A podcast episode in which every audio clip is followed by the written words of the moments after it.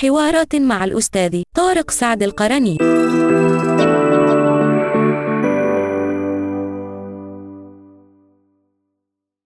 طيب أبو سعد قبل ما آخذ أختي أخوي جمال واختي وجدان أبو سعد قبل شوي تكلمت الأخت مو نورة اللي قبل نورة. عامل الدهشة مو هو هذه اللحظة؟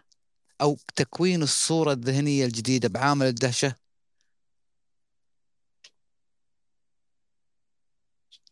طيب خلينا ناخذ عامل الدهشة. لماذا هي دهشة؟ صدمة يعني. لأنها ليست مصنفة عندك. الإنسان يصدم من ماذا؟ يصدم من شيء مخزن أو شيء جديد عليه. ولهذا. الإنسان المصدوم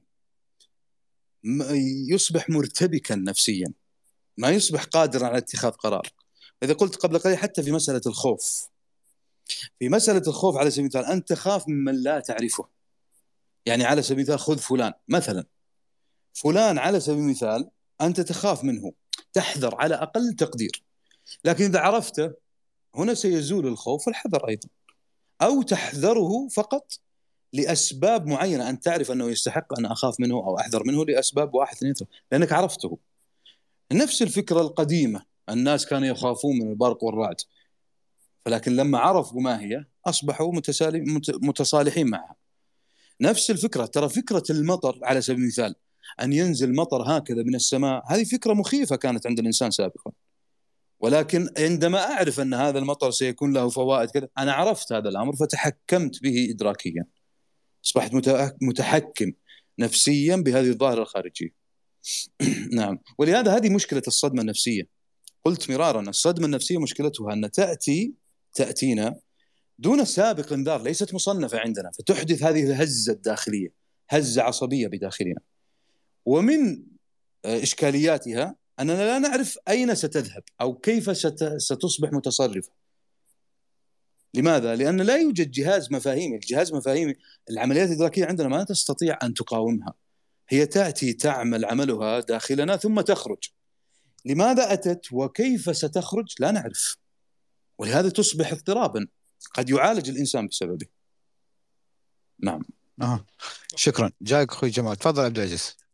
الله يسعدك يا وليد. هذا هو الجانب اللي نتحدث فيه. أول أنه مشكلة المفاهيم الإنسانية مقابلة بالجزئيات الصغيرة بال quantum physics أنه الأمور هذه تحدث ثم أنت بالماضي بعدين تتذكر أوه واو مثل ما ذكر الدكتور طارق. يجب أن نعامل الجهاز الإدراكي داخل الدماغ بتفاصيله الصغيرة وليس كأنه يعني زمن مثلا أنا أسافر من الرياض إلى جدة ولا إلى المنطقة الشرقية.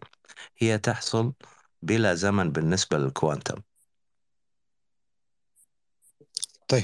شكرا لك اللهم كثر الفيزيائيين والفيزيائيات. أخوي جمال تفضل. لو كنت في زمن سيبويه لعوقبت بالجلد على كلامك هذا. آه ولا عبد العزيز. عبد العزيز. صبحكم الله بالخير. وأنا بأطلع بس يعني أحتري عشان بس أرد على الدكتور طارق أو الأستاذ طارق. تم. أتشرف. مفهوم على مفهوم الماضي والحاضر والمستقبل. يا أخي الكريم أنت يعني يعني ما شاء الله عليك تتكلم من باب فلسفي. فلسفة زي اللي يقول بالفلسفة أنت ما تقدر يعني تأكل أكثر تأكل لقمتين على الريق. ما تقدر. تقول له لا أقدر. آكلها عادي. فتقول له لا أنت اللقمة الأولى فكيت الريق الثانية ما فكي خلاص ما تقدر. فلسفة. أنا من ناحية الحاضر الحاضر موجود. موجود أكيد. ليش؟ لأن نستخدمه في علم النفس يستخدم في علم النفس عشان تقضي تشتت الماضي. تركز على الحاضر. الحواس الخمسة هي العقل الواعي. بالبصر بالسمع بالذوق بالشم باللمس. أنت تشتت. أنت عندك مثلا جتك فكرة سلبية عن الماضي. كيف تعالجها؟ أعالجها إني أركز على الحاضر اطالع بالنظر بالبصر على منظر إيجابي بحر شجر يعجبني وأركز. طبخة واحدة ما ت- أول مرة تطبخ وتجيها أفكار سلبية كذا لما تركز في الطبخة لأن أي غلطة تخرب الطبخة فتشتت الماضي. هذا أسلوب تكنيك للتخلص من الماضي. الماضي مخزن في العقل اللاواعي يخزن من يوم الولادة إلى يومك هذا سلبي وإيجابي. فكيف تتخلص في العلاج النفسي؟ كيف تتخلص من وتنظف الأشياء السلبية؟ في تكنيك وفي طرق لل- لل- للتخلص من الماضي عن طريق العقل اللاواعي يشتغل بالتكرار. بالتكرار أي شيء تكرره خلاص يخزن وصار منطقة الراحة. مثلا أنت عبوس ومكشر دايم هذا خزن منطقة الراحة في اللاوعي. تيجي يوم تحاول تبتسم يوم يرفض العقل اللاواعي يقول لا هذا ما هي منطقتك الراحة. لازم تكرر لي وترسل لي رسائل عديدة 20 يوم شهر وأنت يوميا تفتعل لأنه ما يميز العقل اللاواعي سواء كنت تمثل الابتسامة أو لا. المهم ترسل له رسائل فيفهم هنا العقل اللاواعي ويغير مكان العبوس إلى ابتسامة وتصير بشوش ومبتسم بدون ما تبذل أي مجهود. بس بالبداية لازم تفعل لازم تكرر بالتكرار جميل. يغير. جميل. طب أسألك سؤال في. مثلا في الطبخة إي نعم. كيف عرفت هذه أن الطبخة فاسدة؟ أنا أت- أتكلم عن التركيز. لا لا كمثال بخ. لا لا لا لا لا لا, لا تروح عن السؤال. أنا أبغى التركيز عن الحاضر. أنا إنك عشان فقط. الحاضر شوف شوف حبيبي. الحاضر والماضي خطان متوازيان لا يلتقيان. لا مستحيل. بأس لا بأس لا بأس. مستحيل بس عشان تلتقي مستحيل عشان- تركز بحاضر وتتذكر الماضي في نفس لا اللحظة. بأس لا نعم. أنا بس أنا أريد فقط حتى. أفهمك فقط. فلعل صدرك يتسع فقط. أنا الآن أقول فلانة عرفت أن هذه الطبخة فاسدة أو. مثلا لم تصلح. كيف عرفت؟ لأنها تعرف سابقا أن الطبخة يجب أن تكون كذا وكذا. فتفاعلت في لحظتها الآنية بناء على شيء مخزن لديها. وأنت ذكرت. التخزين باستمرار. اسمعني بارك الله فيك. لا لحظة بس نتكلم عن الحاضر. عشان أكم... طيب اسمعني طيب. طيب أخوي جمال جمال اسمعني. قول لا إله. إلا الله جمال. لا، لا، إحنا ترى أهم زين أوكي. إحنا موجودين مو. بس انت هلا حياك الله. حياك حياك يا الله. يا مرحبا. هلا حياك الله. مع السلامة. يعني لعل صدرنا يتسع للحوار يا- بالجميع الكلام. فقط يعني ن- أنا الآن أسمعك وأتعلم منك والله. ولهذا أنا فقط أناقشك حتى أستفيد منك. ليست القضية هنا أنني أقول قولا لا يرد علي أحد فيه أنا أتكلم عن نفسي حتى لا يقال أحد أنني أقول هذا عن غيري ولكن ما زلت أقول واعتبر هذا نوعا من لا بأس اجعلوني جاهلا وأريد أن أتعلم هل هذه الطبخة مثلا أنا قلت أنها فاسدة بناء على ماذا؟ أليس بناء على شيء أعرفه سابقا فحكمت عليه لأنه مصنف عندي؟ أنا على سبيل المثال قلت أن هذا البيت ليس بيت خالد بناء على ماذا؟ أليس بناء على شيء أحفظه من الماضي وأفعل لحظتي الحاضرة بناء عليه؟ هذه هي الفكرة. قد أكون يعني خطأ 100% لا بأس ليست قضية ليست القضية هنا أن... ليست انتصار القضية هنا أن نتناقش فقط وأن نخرج من هنا بنوع من التأملات التي تفعل هذا العقل الذي يحكمنا. نعم. طيب. شكرا يا أبا سعد. تفضل يا أبو الوليد. جاي أختي وجدان. الله يسعدك. هو ترى المفهوم جدا ما هو سهل. حتى يعني في ال quantum physics دائما يشرحونها بنقطة قرار وتحرك. فعندما تصدر الطاقة هي صدرت آه خلاص وانتهى أصبح الأمر ماضي. وعندما يتحدثون عن الفعل الذي يصدر الطاقة يجب أن ينزلون إلى ال- المواد اللي أصغر منه. فعندما يعودون إلى أصغر طول اللي هو طول ثابت بلانك فيجب أن يصنعون نظرية لأجزاء أصغر فتتوجهوا إلى فكرة string theory في كل الحالات فعلا عندما يحدث الأمر تمام فكرة وقت الحدوث لا نستطيع قياسه ولكنه نستطيع قياس ما أتى ما بعده من ماضي. فهذه معضلة تراها فيزيائية كبيرة إلى اليوم ولكن يتفق الفيزيائيين أن الأمر قياس الحاضر لا يوجد إلى اليوم بالفيزياء. شكرا يا أبو الوليد. الأمر يا إخواني أنا أخوكم الصغير وأتمنى أنكم تقبلوني أخ. إن هي هي في طاولة حوار. أنا أتقبل رأيك حتى لو معاكس على فكري لأن ما ما يبنى العلم إلا على ال- الاختلاف. اختلف معي بالفكرة أنا ما عندي أي مشكلة اختلف معي بالفكرة. أصلا أحييك لأن على اختلافك لأنك لأن أذكر والله بالجامعة عندي دكتورة قالت لي وليد إذا أنت عندك دينار وأنا عندي دينار وأنا أعطيتك ديناري وأنت أعطيتني دينارك شنو الناتج؟ قلت لها دكتورة أنت دينار وأنا دينار. قالت يا سلام عليك. قالت لكن إذا أنا عندي فكرة وعند فك... وأنت عندك فكرة أخرى وأنت أعطيتني فكرتك وأنا أعطيتك فكرتي شنو الناتج؟ قلت أنا عندي فكرتين وأنت عندك فكرتين. قالت هذا هو هذه طاولة الحوار. أما أجي أني أنا أصمم على فكرتي لا إحنا ما خلقنا كذي ما خلقنا الإصرار على فكرتي ممكن أنا خطا يا أخي أنا خطأ علمني ما في مشكلة. علمني الله يجزاك الخير. طيب أختي وجدان تفضلي. أخوي محمد جايك بالدور بعد مهندس علي. تفضلي أختي وجدان. صباح الخير جميعا. آه أنا حرجعك أستاذ طارق لمداخلة أخت منال. آم، صراحة يعني لمعت آه، نجوم في في في عقلي صراحة. آه، وشدني إني أنا أتداخل. لما إحنا نتوجه لمكان لأول مرة نروحه آه، وحتى لو كان سهل إنه إحنا نروحه فالزمن يختلف من إنه نروحه لأول مرة وإنه آه خلاص اتعودنا عليه وعرفناه ونروحه ثاني وثالث مرة نجد إنه الزمن اختلف. هل هو الزمن فعليا اختلف ولا الإحساس داخلك هو اللي اختلف؟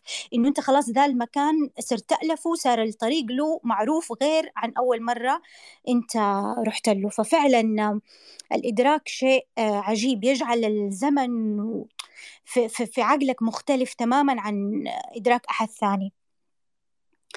آه هذا أولا. ثانيا آم في نقطة أنت قلتها عن ال عن إنه الإنسان الشيء اللي ما هو واعي أو غير مدركه مهما تكلمت فيه هو لا يسمع هو لا لا لا لا يتواصل معك هو يرفضه. فأنت حتى لو قلته أكثر من مرة معاه هو خلاص رافضه. فهذا رجعني آه، لأني دايما كان عندي تساؤل في القرآن آه، لما آه، هذا ما وجدنا عليه آباءنا وأجدادنا. آه، رغم إنه ربي بيرسل الرسل لقومهم أو على الأقل لناس تعرفهم يعني عاشت فيهم دهرا وتعرفهم. آه، والمطلوب من الرسل العزم إنه ما يكتفي إنه هو يتكلم مرة واثنين وثلاثة. كثير من الرسل يعني يقضوا حياتهم وسط قومهم وهم يحاولوا يقنعوهم بالشيء. رغم ذلك لقوا صد ولقوا إنه مكتفين بالشيء اللي هم وجدوا عليه آبائهم وأجدادهم. فكنت دائما أقول يعني مو معقول يعني معقول الإنسان لهذه الدرجة ممكن إنه هو يسوي الشيء الغلط وفي أحد يعرف ويقول له غلط مليون مرة لكن هو مصر عليه. طب كيف عقله؟ كيف مخه؟ بس آه، آه، في الزمن ده اكتشفت إنه في ناس تصر على الفكرة لمجرد الفكرة وليس آه، يعني لمجرد إنه هي أجمل شيء في الدنيا أو إنها أصح شيء في الدنيا هي مقتنعة فيها إنه أصح شيء لأنها ما تبغى تغير من نفسها بس يعني يا ريت تتداخل على على أسئلتي هذه وشكرا لك لعلها يعني آراء وليست أسئلة أليس كذلك؟ أو تأملات فأنا هنا سأفتحها. تكون تأملات ومحتاجه أنك تشاركني فيها. يعني لا مزيد على ما قلته حقيقة لكن لعل أيضا ما أضفتيه هنا يكون أيضا مضافا لكل من استمع إلينا لتزيد هذه التأملات منا كلنا. يعني الموضوع قابل أيضا للتأمل. أنا أشكرك حقيقة على هذه الإضافات. هي إضافة. طيب معليش في شيء افتكرته أنا آسفة. أم آه الآن لما الإنسان هذا آه يكون فعلا اللي أنت بتطرحه شيء جديد أوكي؟ حيرفضه. وعلى حسب طبعا شخصيته وبيئته وتفكيره وفلسفته في الحياة حيرفضه في الأول ممكن. آه طب أنت لما تجلس تكرر عليه أو تجيب له أشياء منطقية حاجات عقلانية ويفضل يرفض يرفض هل هذا الرفض آه خلاص راجع عن اختياره هو؟ يعني وعيه دحين خلاص كامل إدراكه كامل هو اختار هذه الجهة ولا كيف يعني؟ نعم هو الذي اختارها وهو الذي آه، تحكم بالجواب النهائي. نحن نصفه هنا بأنه خائف. نصفه بأنه محافظ على رأي معين. قد نصفه أحيانا حتى من باب التنمر بأنه متخلف. أنه لا يتوافق مع ما نريد. لكن هنا إدراكيا هو اختار هذا هذا القول. نعم طارق بعد موضوعكم هذا صراحة أنا خايف إني أتكلم ببعض المواضيع الفيزيائية فلو قلنا للناس أن الماضي يتفاعل معنا اليوم ونقيس الراديشن حقه في كل لحظة ماذا سيقولون لنا الناس؟ مم. أنا عشان كذا ودي أكتم صوتك على طول قاعد أقول يقول يا أبو الخاص قلت يا ليل الليل تكفى عزوز لا تقول. طيب شكرا أختي وجدان. شكرا أبو الوليد شكرا أبو سعد. أشكركم جميعا. شكرا. شكرا شكرا أختي. شكرا مهندس لك يا. وجدان. مشاركة جدا جميلة وتستحق حقيقة أن هي إضافة للتأمل. كما هي أيضا مشاركات بقية الأصدقاء يعني أيضا تفتح أبواب حقيقة للتأمل. نعم. طيب آه راح فيك دكتور علي بلوي شرفتني يا أخوي. مهندس علي يا أهلا وسهلا. تفضل.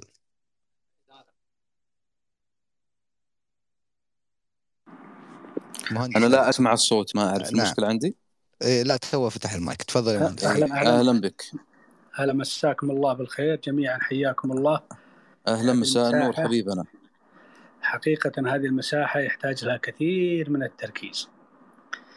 آه، ما يقوله الأستاذ طارق محل الترحيب ما يقول الأستاذ طارق هو بالنسبة لي ماضي بالنسبة له وهو حاضر منقطع بالنسبة لي.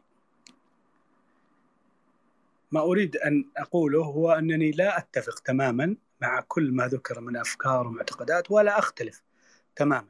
آه، أنا آه، بين هذا وذاك. لكن قد قد أقول وجهة نظري الخاصة في هذا الموضوع من باب الإضافة والإزادة بما أن إحنا في آه، طاولة حوار ونتقبل آراء ونستفيد من بعض وهذا هو الحاضر المنقطع الذي نعيشه الآن. الحقيقة الوحيدة الثابتة في هي في الثانية. الزمن يصنف آه، كأقل جزء منه في الثانية. أنا أرى أنه فعلا الفلاسفة لهم عمق كبير في في في, في الزمن وفي فلسفة الزمن سواء آه، قديما أو حديثا.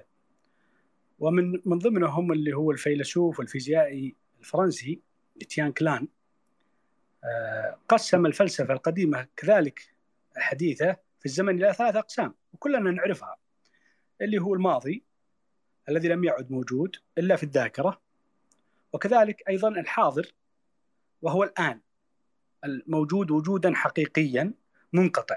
يعني آه، ما ذكرته سابقا أصبح من الماضي وما أقوله الآن هو الحاضر المنقطع. وكذلك المستقبل الذي لم يأتي بل هو تطوره الفكر أو ما يسمى بجمع الفكرة الأفكار التي تبنى وقد تكون لها إسهامات في تغيير المستقبل. لذلك آه، آه، هنا هنا هنا هنا تكون الاختلافات آه، في في في هذا الزمن. سأذكر بالنسبة لي أن الزمن مختلف تماما. إذا إذا كنا بنتكلم عن تعريف للزمن سواء بالفلسفة أو بعلم الزمن الخاص.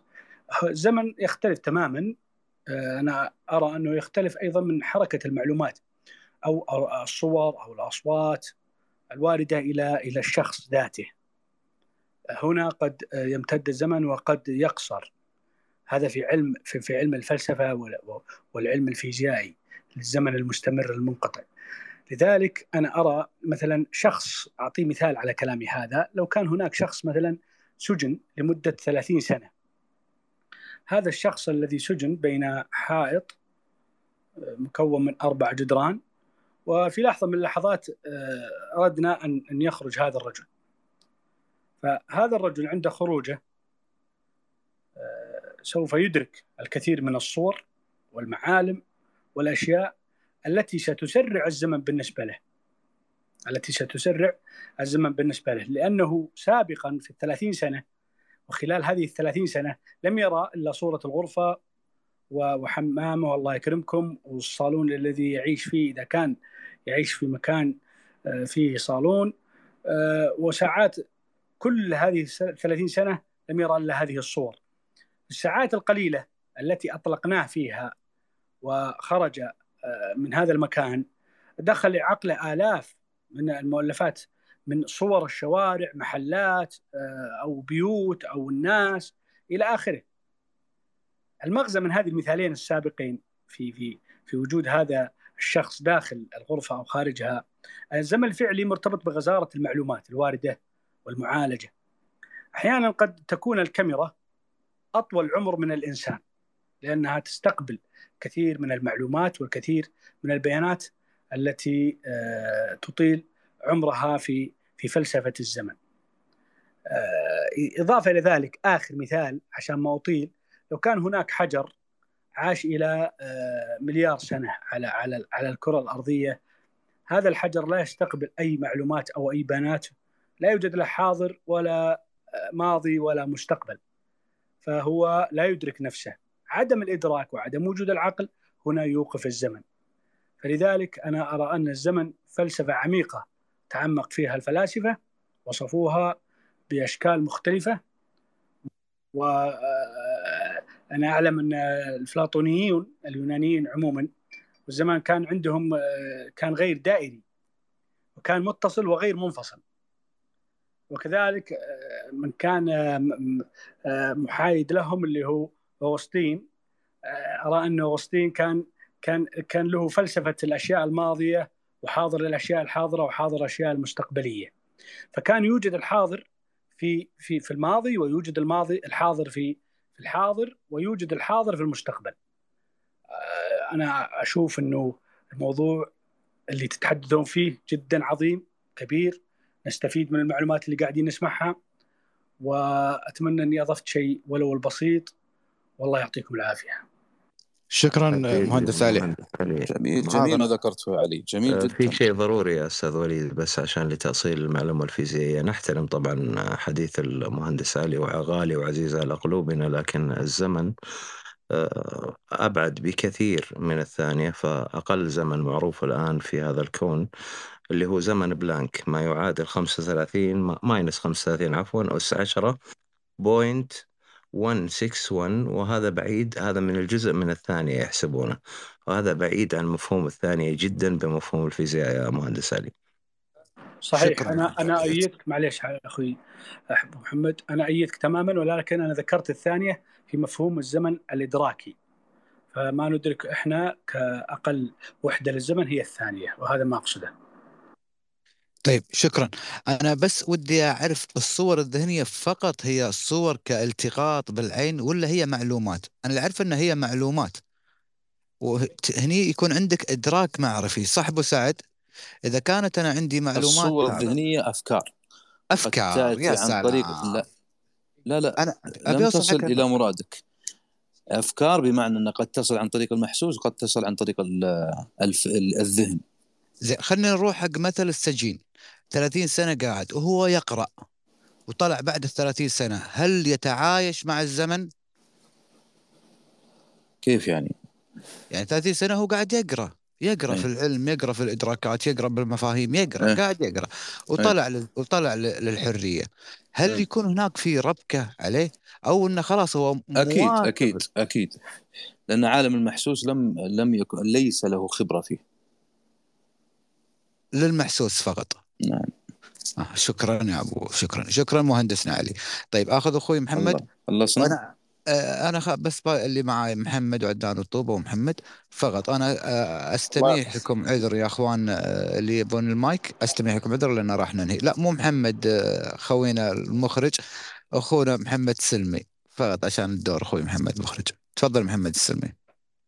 أسعد الله صباحكم جميعا أخوي وليد ومحمد والأستاذ آه، أستاذ طارق منورين والله. آه، وشيء جميل مرحبا، والله. أهلا بك. أبك والله اشتاق لكم أنا دائما مع إني مضطهد شوية أنا كنت معاكم.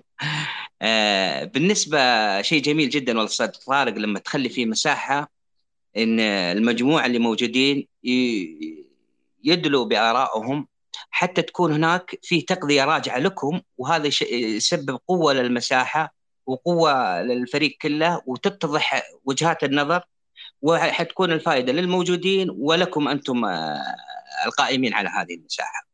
هذا أولا. ثانيا آه، من ناحية الوقت أنا بعلق بس على ال- الزمن. الزمن متغير من شخص إلى شخص آه، فينا كلنا جميعا يتغير نسبته. وش اسمه متغير لنا جميعا. وهو نحن أصلا نعيد سنيرا- آه، سنيرات سابقة فعلا لأن كل شيء كان بالكتاب منذ الأزل. نحن نعيد صياغه ذلك الكتاب دون وعيا منا في آه، وجود هذا الكتاب المسبق الا ايمانيا فقط.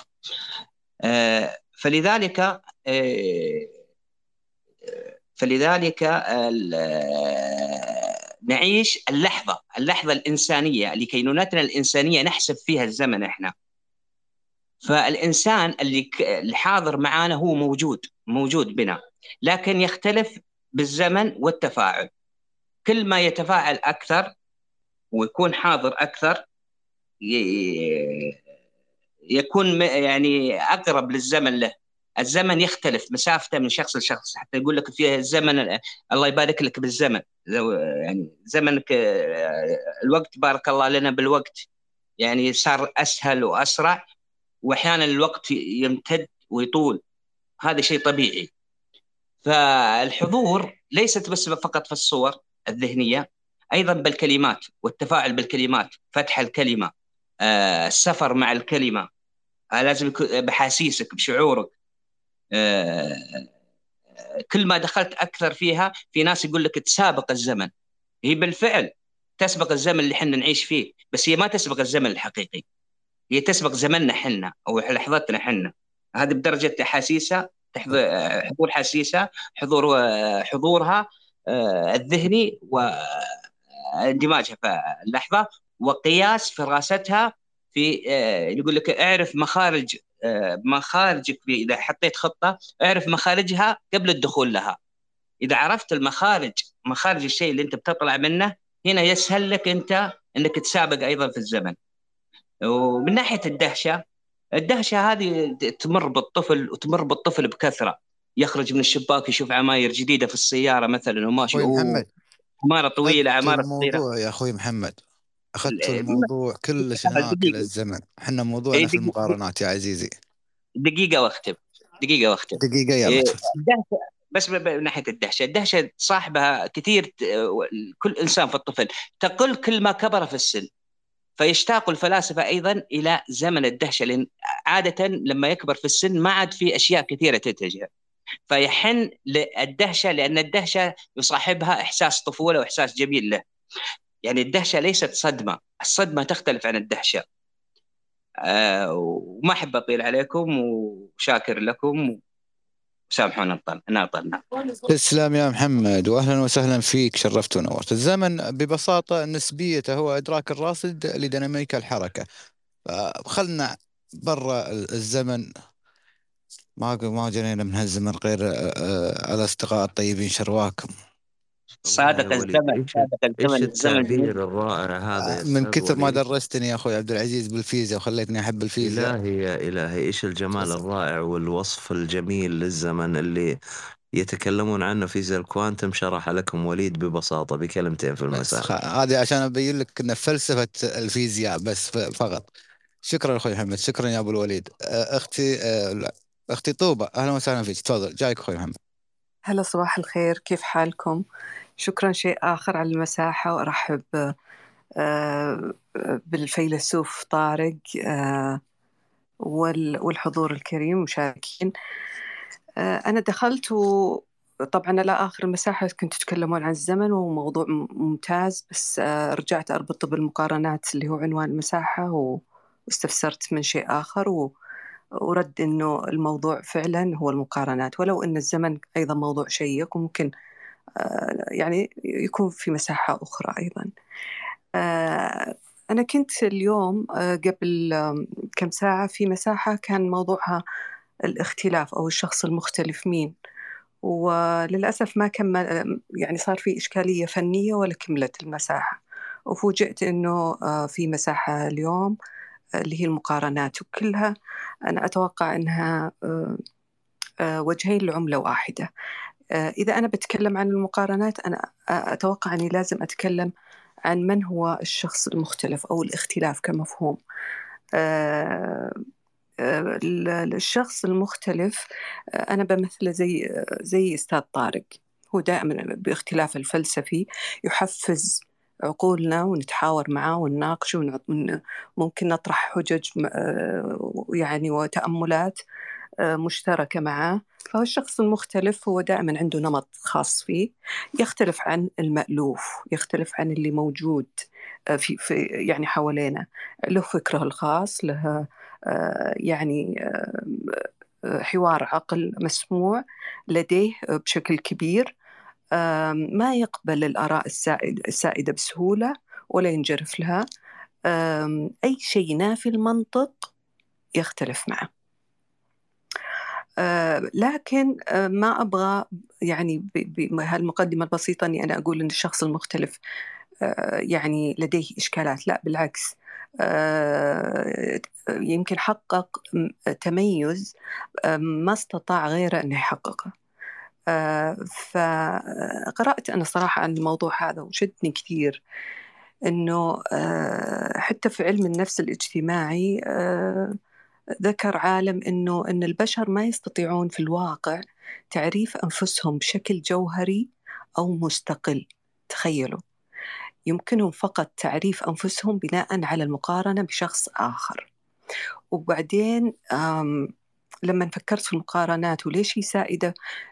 يعني في ثقافات كثير من الشعوب اكتشفت يعني بربطي للعالم النفس هذا الاجتماعي إنه والله حقيقة موجودة موجودة يعني في الشعوب آه، إنه في نزعة إن نقارن آه، نفسنا بمجموعة آه، إن كانت في طريقة التفكير إن كانت حتى في أبسط وأتفه الأمور شكل فعندنا هذه النزعة.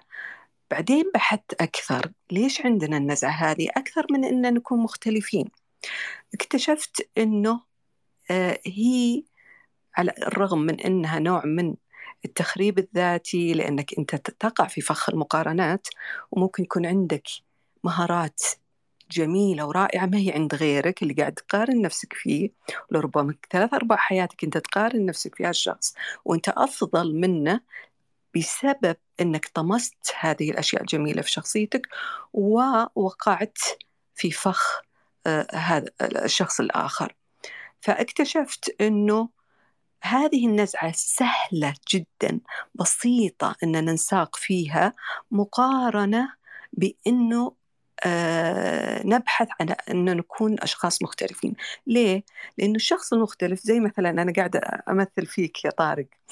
الشخص المختلف زي طارق آه هو يعني يكتنفه نوع من الغموض. والغموض اللي عنده يحتاج من الأشخاص الثانيين اللي حابين أنهم يكونون يعني يتميزون زي اختلاف طارق لابد يكون عندهم سقف عالي من التفكير. عندهم كفاءة ومهارات تفكير ناقد وتفكير آه، وإدارة أزمة والأمور هذه الصعبة ف وهذه قليل نلاقيها يعني بين الناس يعني وإن وجدت ولكن مقارنة بالناس اللي عندهم نزعة ال- ال- ال- المقا... يعني الوقوع في فخ المقارنات فرق شاسع فرق كبير. ف صراحة يعني الموضوع جدا استهواني وقعدت أقول يعني يا ليت والله نعمل مقارنة يعني المفارقات جدا عجيبة ما بين إن ممكن نكون أشخاص مختلفين وهذا هو الهدف السامي اللي يفترض أن نشتغل عليه ون- ونوعي ونوعي يعني رواد المساحة فيه أكثر من أن نشتغل على فقط المقارنة لأنه يعني المقارنة بالبداية والنهاية هي أنك تطمس أجمل ما لديك بسبب أنك وقعت في فخ أنك تقارن ناس نفسك بناس آخرين. والإشكالية الكبرى والعظمى أن المقارنة ليست أداة قياس يعني ما راح أقول علمية يعني ليست آه، أداة قياس صحيحة لأنه يستحيل أنك تقارن نفسك بأشخاص ثانيين مختلفة تماما. إذا النشأة الاجتماعية أو الطبقة الاجتماعية أو التعليم أو آه، طريقة التفكير أو آه، أو حتى العمر آه، الحالة الاجتماعية أشياء كثيرة. مستحيل أن تقع في هذا الفخ بسبب أنك أنت وأنت صغير كانت بسبب التربية اللي هي ما كانت جدا واعية ولا زالت موجودة ولربما بعضنا يمارسها بسبب أن ما عندنا الوعي الكافي أنه هذا أكبر خطأ أن نوقع أولادنا أو بناتنا في فخ المقارنات مع الآخرين. يفترض أنه وعلى فكرة في نقطة حلوة مرة أنا قرأتها أنه الناجحين اكتشفوا أنه أغلب الناجحين كانوا ناس ما آه، قارنوا نفسهم بناجحين آخرين. لكم أن تتخيلوا يعني الناجحين اللي تفردوا بإنجازات الناس تتكلم عنها وكتب عنها كتب هذولي ما وقعوا في فخ أنهم يقارنون نفسهم بناجحين آخرين.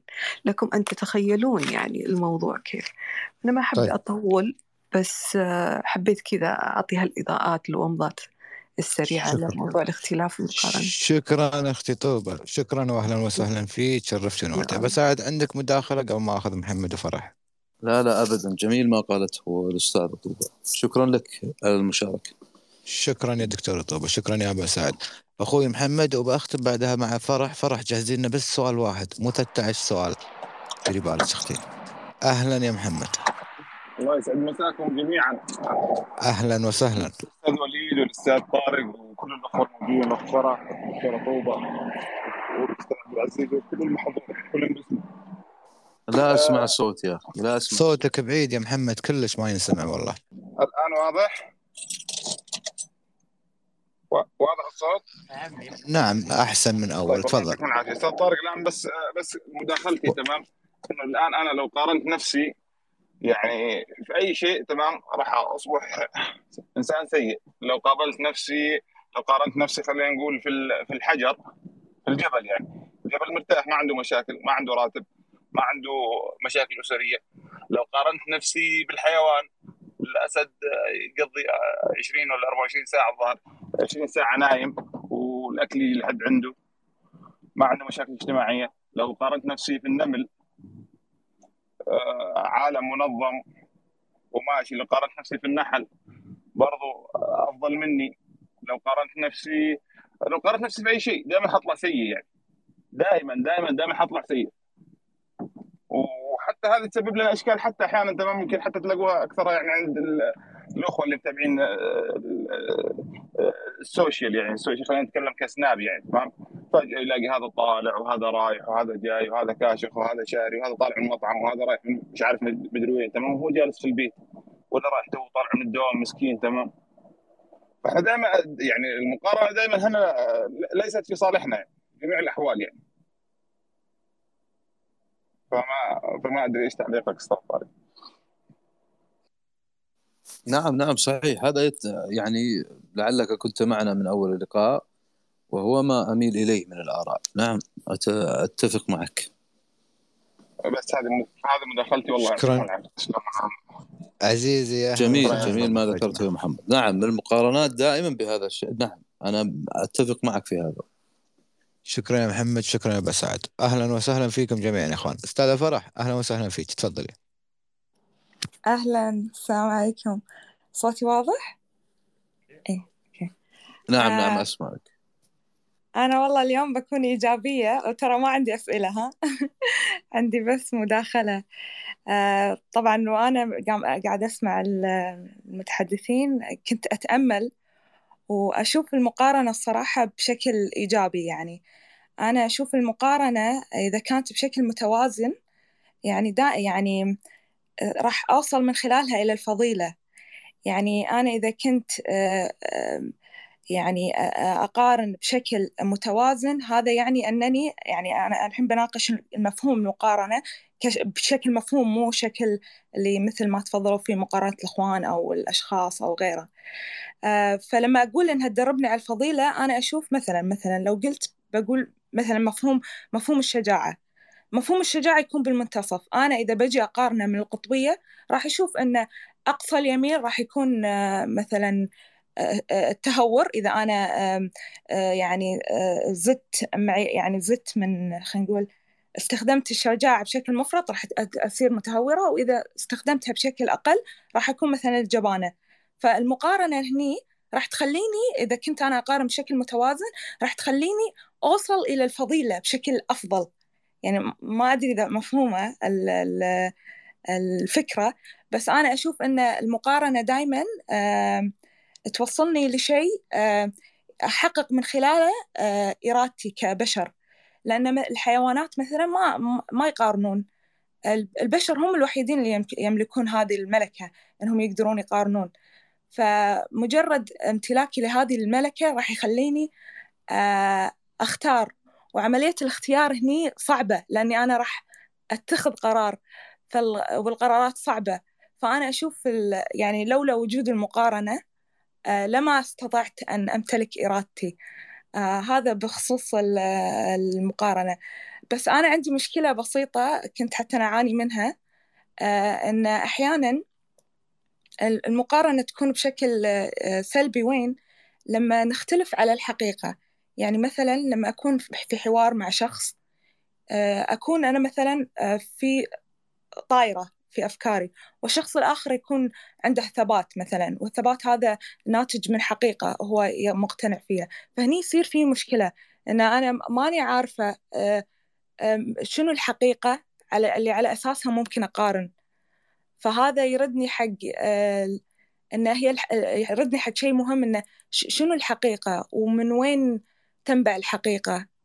وعلى أي أساس أنا أمشي في حواري مع مثلا الأشخاص اللي كذي اللي يؤمنون بحقيقة معينة. وطبعا هذا الشيء أنا أقع فيه كثيرا. بس تيقنت تيقنت يعني يقين تام أن أن المشكلة في مثل ما قال قبل شوي آه، أبو مريم إن المشكلة في ملكيتنا للأفكار. بمجرد إني أنا أشوف إني أنا لي أحقية في امتلاك الفكرة يخلي هني الموضوع يصعب.